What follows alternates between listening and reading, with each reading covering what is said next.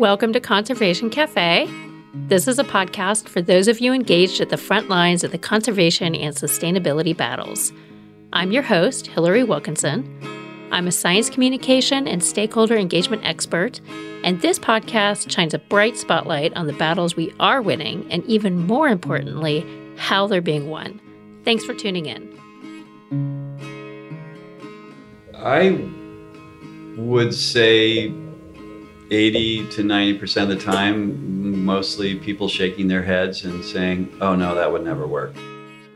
On today's podcast, how an East Coast transplant helped convince skeptics in Washington State to embrace innovative stormwater management techniques that are helping restore endangered salmon and clean up polluted waterways.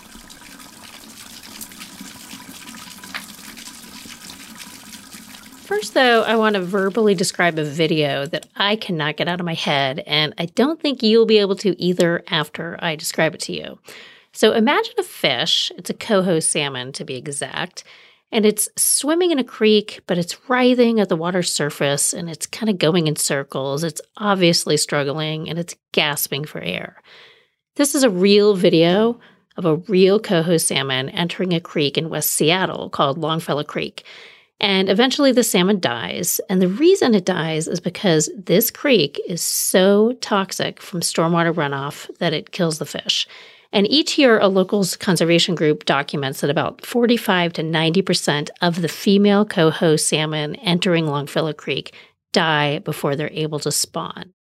My guest today is Curtis Hinman, and Curtis has spent a very successful career trying to protect fish like the one I described from getting impacted from stormwater runoff. And he's done that by advancing the concept of green stormwater infrastructure.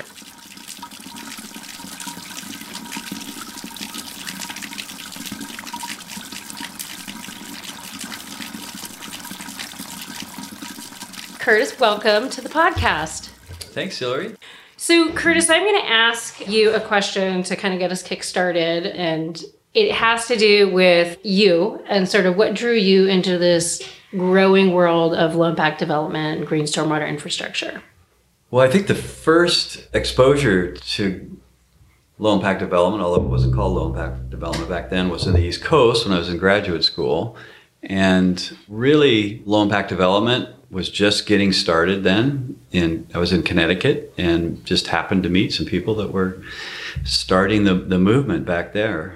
I thought it was interesting. It wasn't my area of study and expertise necessarily, but I thought it was fascinating. And I was in an urban area, and there were obviously impacts, stormwater impacts all around us and the river systems there. And when I moved out here for a job interview with Washington State University, they asked, what would you do if you were to try to improve water quality in Western Washington? What would you bring to the region? What kind of program would you develop to help better water quality and conditions, receiving water conditions, marine or freshwater conditions in the state of Washington? And so I proposed introducing low impact development in the region. So it was just, timing. As lots of times, it's just timing and meeting the right people and getting exposed to new ideas at the right time, at the right moment. Yeah, that's great. So it started in the East Coast. In the United States, it sounds like the movement began earlier on the East Coast. And then you kind of helped bring it out here to Washington. Yeah, it did. Prince George's County is often cited as the first jurisdiction to adopt low-impact development kinds of tools and principles. But there were other areas too, in that, in Connecticut, people were thinking about the whole aspect of planning and water, urban planning, residential, commercial, industrial planning, and how to better manage water. And so there were all those efforts taking hold in the East Coast.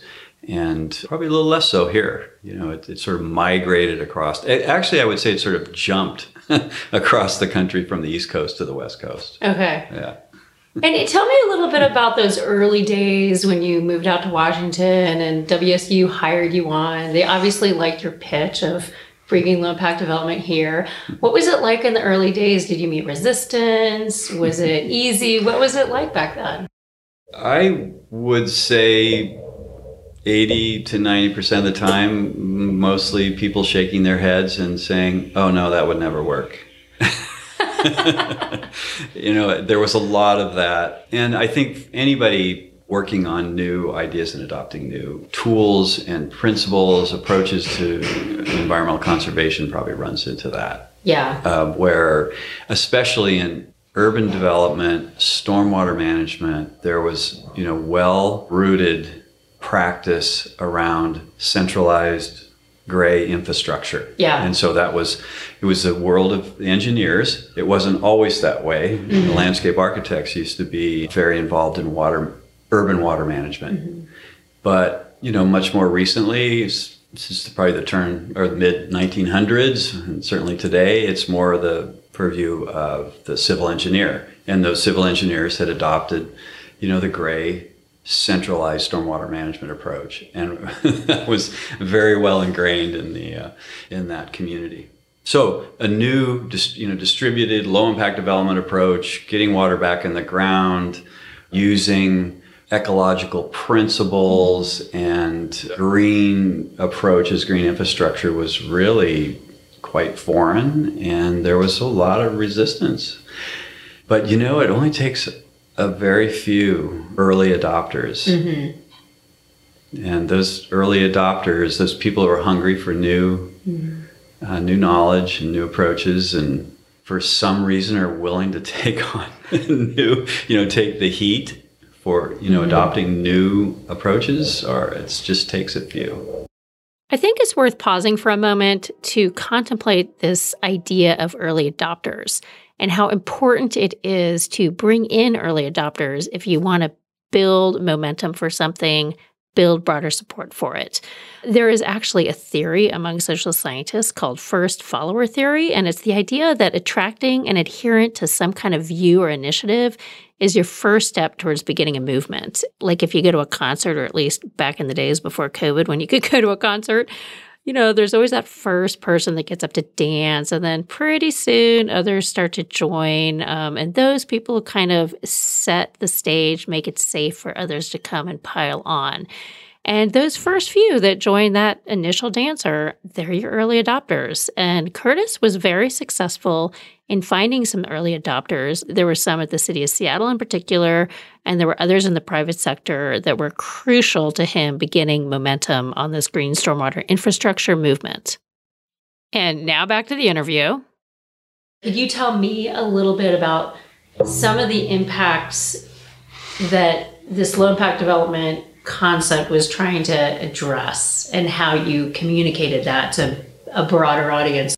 Well, that really brings in another group, I think, absolutely critical and instrumental to adoption of low impact development in this region. And those are people that were working at University of Washington, and they were investigating the impacts of stormwater on receiving waters, particularly freshwater streams and wetlands, and conducting really groundbreaking research around that topic, and finding some of the findings that were quite dramatic and not known at that time were things like even low levels of development. Rural residential development can have significant measurable impacts on receiving waters, on freshwater streams and wetlands.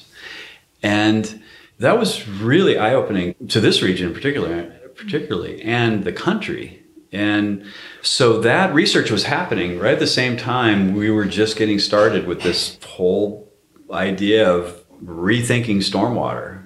And those two came together really nicely. At that time, there was a really big focus on water quantity and how the changes in hydrology, or how water flows to these wetlands or streams, how those flows change the physical habitat. And there was a lot of attention on that, and of course a direct link to urbanization, mm-hmm. and the changes of much as you urbanize, the flows to streams and wetlands become much more rapid, higher peak flows, and all of that came together nicely and with that attention and that new finding of the impacts of urbanization on receiving waters, particularly around the hydrologic changes, the idea of what are we going to do about it, then of course follows nicely.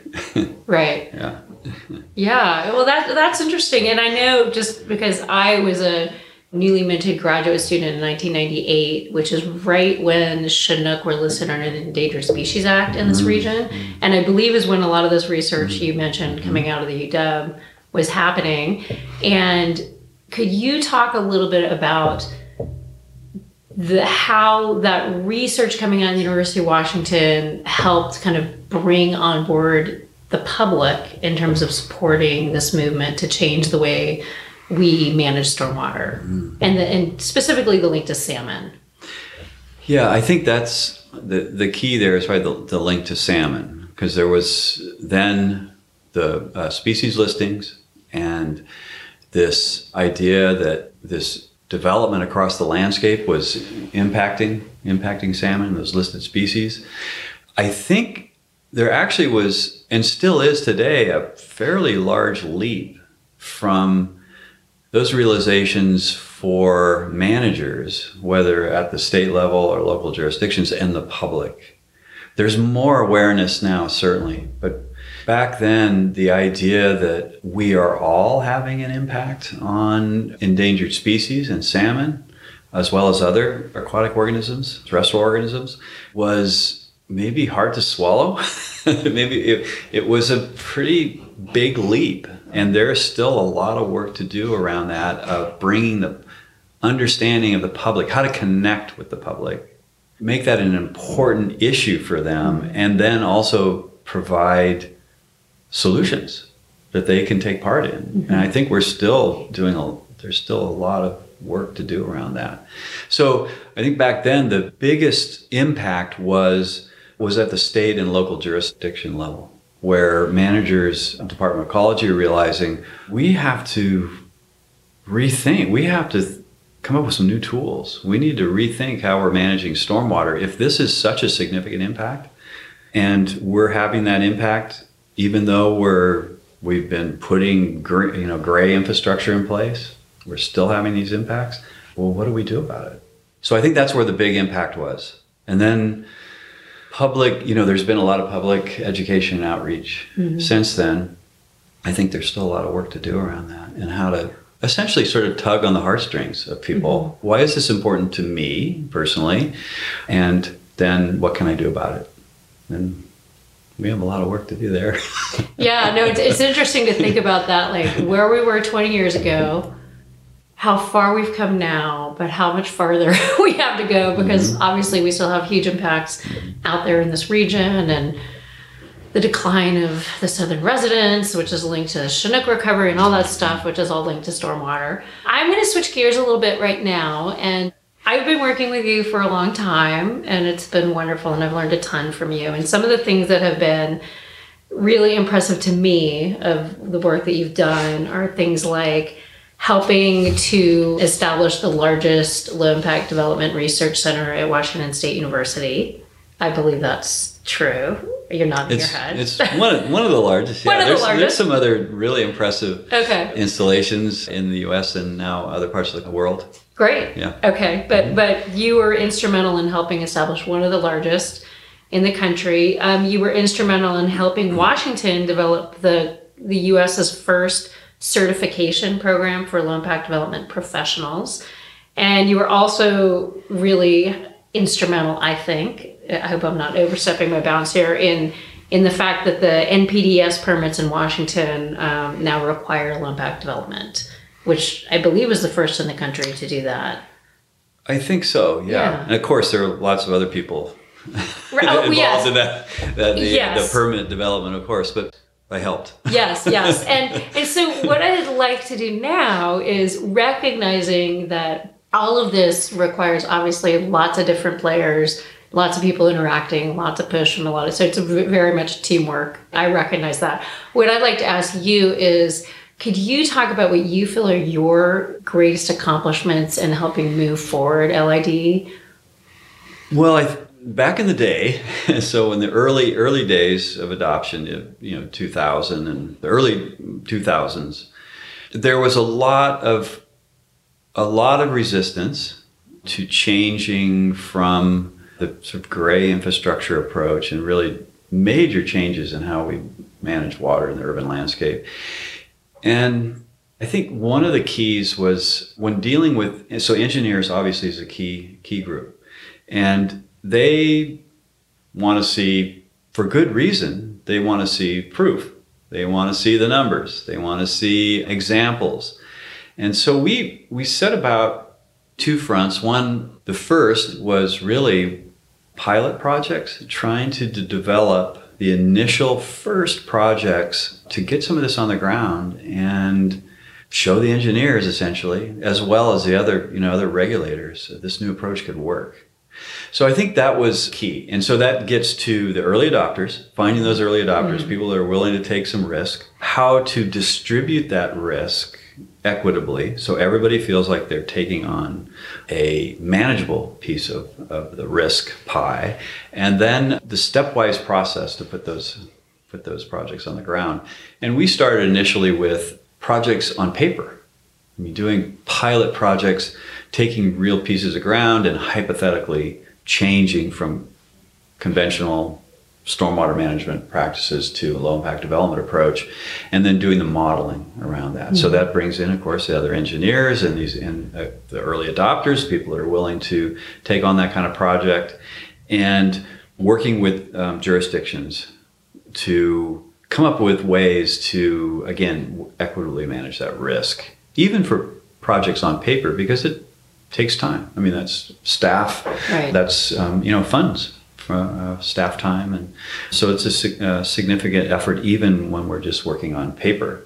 So that was, to me, was really satisfying, and kind of the first steps. And then some of the initial first projects on the ground started to come into play. Meadow on the Hylebos in Pierce County, we worked on that project with Pierce County, a private developer, and a company called HBL in Tacoma. And there was and WSU, all in partnership, to put one of the first residential pilot projects on the ground in Western Washington, and actually in the United States. And at that time, that project was probably the most studied and monitored. So that was my part, and WSU's part was monitoring the project in detail so that we could show, is this working or not working? And the project far exceeded expectations. And this is one of the first projects, and I think one of the first points where engineers, local jurisdictions, and Department of Ecology said, oh, this can really work. Like, this was a very difficult piece of ground, a dense project, very challenging conditions, and the project actually exceeded design expectations. So I think those were moments that stick out for me as far as moving this along in this sort of cooperative, reaching across from academia to, you know, private engineering, the local jurisdictions, the state, and reaching across all those different communities and players and bring them together and putting something on the ground that was actually proof of concept. Yeah, that's really interesting. So it sounds like, A, congratulations, because that's a huge accomplishment to go from conceptual, modeled things on paper to actually getting a project on the ground like Meadow on the Hylebos. And then it sounds like having that on the ground and showing the successes was really instrumental in getting even more people in the tent and moving this whole thing forward. Speaking of the exceeding expectations on Meadow on the Hylebos, could you speak about what those were? Like, what were the actual quantified benefits of that installation? Again, back in those days, there was a big focus on water quantity. And there still is. When you develop a piece of property, piece of land, how does the hydrology change? The hydrology, as far as how water flows over the surface, over the ground, the surface of the ground, as well as groundwater, and how quickly does that water leave the property, and in what quantity. So there was a big focus on the flows coming into and leaving the property. And so we were actually able to meet the highest standard, even though the designers didn't think it was achievable. No one thought it was achievable. No one thought it was achievable that we could actually approximate a forested condition. That is the amount of water and timing water coming off that property being similar to, not exactly the same, but similar to what the forested landscape would be. And we actually attained that. Now, I don't want to, it would be a lot of minutiae, boring minutiae to get into details, but we attained that level of flow control performance. And what was so important there was at that time, and I mean, and still today, that is really the only standard that we can say with confidence can actually protect receiving waters. We have other flow control guidelines and regulations and water quality treatment guidelines, but they don't, really the only thing we can confidently say protects aquatic resources, particularly sensitive wetlands and streams, is to match or try to approximate our forested condition. And what that means is basically very little water coming off the site. Very little. So almost none. Like as if in a forest, if rain is coming down, that water is infiltrating into the soils versus running off a hard surface. That's what you're talking about. Okay. So in our forested condition, much of the water that falls out of the sky is intercepted by the vegetation or trees in the native landscape, and much of that is evaporated. And then what reaches the ground slowly soaks into the ground and slowly reaches our receiving waters, to a large degree, subsurface. As groundwater, shallow or deeper groundwater. So we can't approximate, we can't mimic that precisely, but we can better approximate it. And that's really the platinum standard for low impact development, is to try to approximate that forested condition. And we were able to achieve that at Meadow on the Hylebos, and everyone was shocked. I mean, everyone, the designer, I was, the designers, everybody. And it was really an aha moment that, oh, this stuff could really work, because it was quite clear to be able to attain that standard using gray infrastructure, a big pond, for example, a central, a big pond at the end of the project. The pond would have to be huge, huge. I mean, you'd have to give up a number of lots and building sites to accommodate the pond. So there was all of those revelations. And at that point, I think there was then more willingness to listen and move ahead and think about this as our new way of approaching stormwater management. There are other things going on. There are other important projects going on. City of Seattle, Sea Street, the Street Edge Alternative Project that Tracy Tackett designed was, revolutionary. Right. I mean, so these were all kind of happening similar times, and added to that momentum. Like, this can really work. Now, there's lots of challenges to that, but those were eye-opening moments for the region.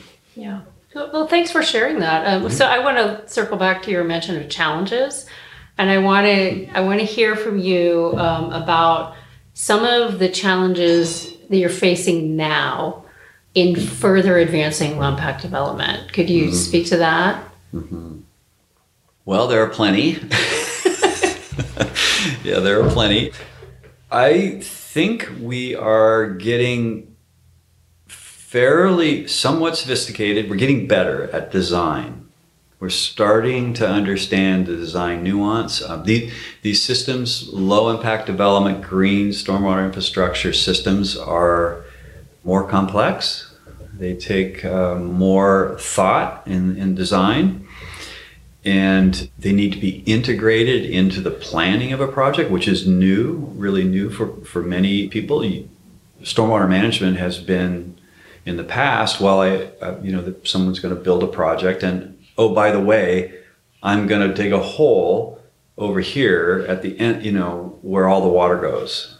And I'm not really too concerned about that. I just need to put in some pipes and get the water to that hole in the ground. And now we're, with low impact development, green stormwater infrastructure, the stormwater management system is integrated into the project as a whole. And so that's a big challenge. We're getting better at that. I think where our biggest challenges lie right now is actually building these systems. So bringing the construction and development community along and in their understanding of these systems and their willingness to adopt them rather than just, resist the whole way through a project design and implementation. So I think construction, actually building these systems, is a big challenge ahead of us. Educating a sort of a new community, the development community, and builders, equipment operators. The other is there's still significant resistance to adoption of low impact development, even though we're sort of the law of the land is low impact development is a first choice for stormwater management where feasible. There's still a lot of resistance and lack of knowledge on how to, design, review, and build. So the proving, or increasing the sophistication of the permitting, people reviewing projects, still have quite a ways to go there. For that community, the local jurisdictions, permit reviewers, planners, reviewing projects, being able to recognize a good project from one that's going to have some serious problems. There's still a lot of work to do there. I'm personally not a big fan of the infeasibility approach. That is, low impact development is required where feasible. So we have a long list of infeasibility criteria where someone, a project proponent, can say, oh, well, on my site, one of these infeasibility criteria or more than one applies, and so I just don't want to do low impact development, so we're gonna submit the paperwork to a local jurisdiction saying it's not feasible. Instead of saying, oh, we have some challenges on this site, what kind of low impact development, green stormwater infrastructure practices can we put in place, along with perhaps some gray infrastructure, to better manage the water? And there's a big difference between the two approaches. One that's just the no, I don't want to do it, and what's the what's the absolute minimum I need to do to get by, in contrast to the approach of how can we use the tools that we have and design a livable project that manages water better. So we still have a long way to go there. Yeah, it sounds like it. And it sounds like if you could wave a magic wand, you'd get rid of the infeasibility or the feasibility piece of it. Yeah, I think,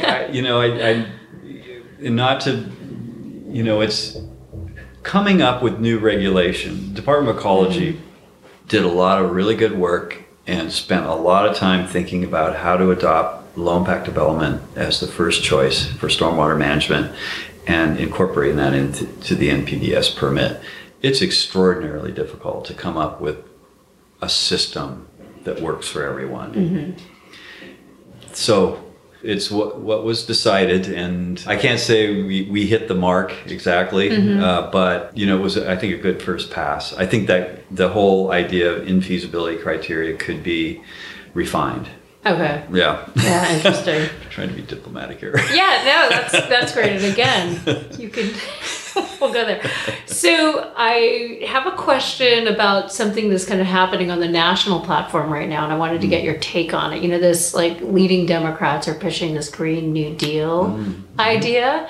And it occurred to me that it seems to me that there's a really logical fit and a place for low impact development within that Green New Deal. I haven't heard them specifically mention this kind of work, but the kinds of benefits of low impact development practices are very directly related to what they're talking about. I was wondering if you've had any time to think about that, or I haven't read or listened to any details around that. The new Green Deal? The Green New Deal. The Green New Deal. So I don't know any specifics around that, but there's certainly, I would think certainly there is a fit there.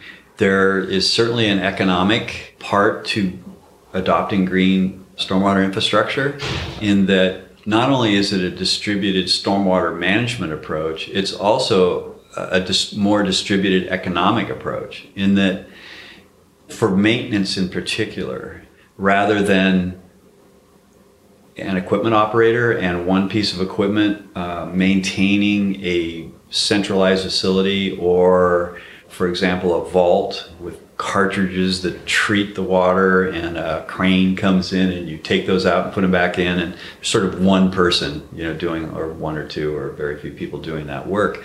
Green stormwater infrastructure, again, is distributed approaches, more facilities that incorporate vegetation across the landscape that require care. So there are more people involved in that type of maintenance, and maintenance is a big issue for the jurisdictions, how to take care of these systems. But it also provides more opportunity for more people to, for employment opportunity.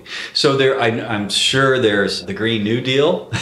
I'm pretty sure it would be addressing those environmental and economic, perhaps even social equity and justice issues, triple bottom line. And low impact development, green infrastructure certainly fits in there to all three of those. Yeah. All three of those elements.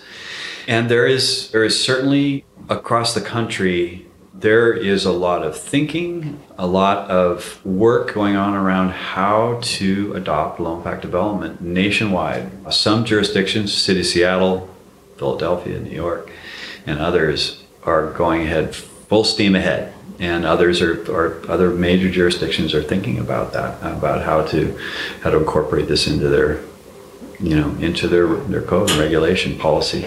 So it fits. Yeah, well, thank you for that. And I'm sure, hopefully you're taking some pride in this being looked at seriously across the country, and I'm sure people looking to Washington and its leadership, mm-hmm. and you. A lot of people do look to Washington, mm-hmm. Washington State, Pacific Northwest, you know, Portland, Seattle, but generally the Northwest, other regions. But yeah, Pacific Northwest, particularly that Seattle, Portland, those two jurisdictions are really a lot of attention. A lot of people travel here to learn about green infrastructure, yay. Which is great. Well, Curtis Hinman, I want to thank you so much for participating in this interview today and mm-hmm. sharing your thoughts. And I know we could have a much longer conversation, but I promise you 45 minutes, and we're at the end of our 45 minutes. Okay. Do you have any final parting thoughts? No, just thank you, and bringing some attention to the stormwater issues and green infrastructure, low impact development. It's wonderful. I mean, bringing all of this is part of reaching the public and raising the awareness around this issue, that everyone has a part in this, in the problem as well as the solution. So this is a great place to have that discussion. So we've come to that point of the show where I summarize the tips and techniques that we heard from our guests. So Curtis shared two particularly important ones, in my opinion. First, the importance of proof of concept, something tangible on the ground, a project that people can actually see and visit and understand how it functions and that it can be successful. And in his case, it was Meadow on the Hylebos, which turned out to be wildly successful and really helped people to embrace the concept of green stormwater infrastructure and move it farther around the region. Related to that tip is the importance of getting early adopters on your team. So this is tip number 2, finding those people who are willing to step into the unknown and take a little bit of the risk, a little slice of the risk pie, he said, and help move these things along. So proof of concept, early adopters, and we are now at the end of the show. Thanks for tuning in to Conservation Cafe. I invite you to visit our website, conservationcafe.org, for links to resources I referenced in this episode. There, you can also provide feedback, make suggestions for future topics, and share your own stories of conservation progress. Conservation Cafe is a product of my firm, Veda Environmental, which helps connect the dots between science, policy, and people. For more info, visit vedaenv.com. I'd like to thank my Veda podcast team, Marie Roethlisberger, our communications lead, Melanie Del Rosario, Content Specialist, and Sarah Brace, Strategic Advisor. Thanks for listening to Conservation Cafe.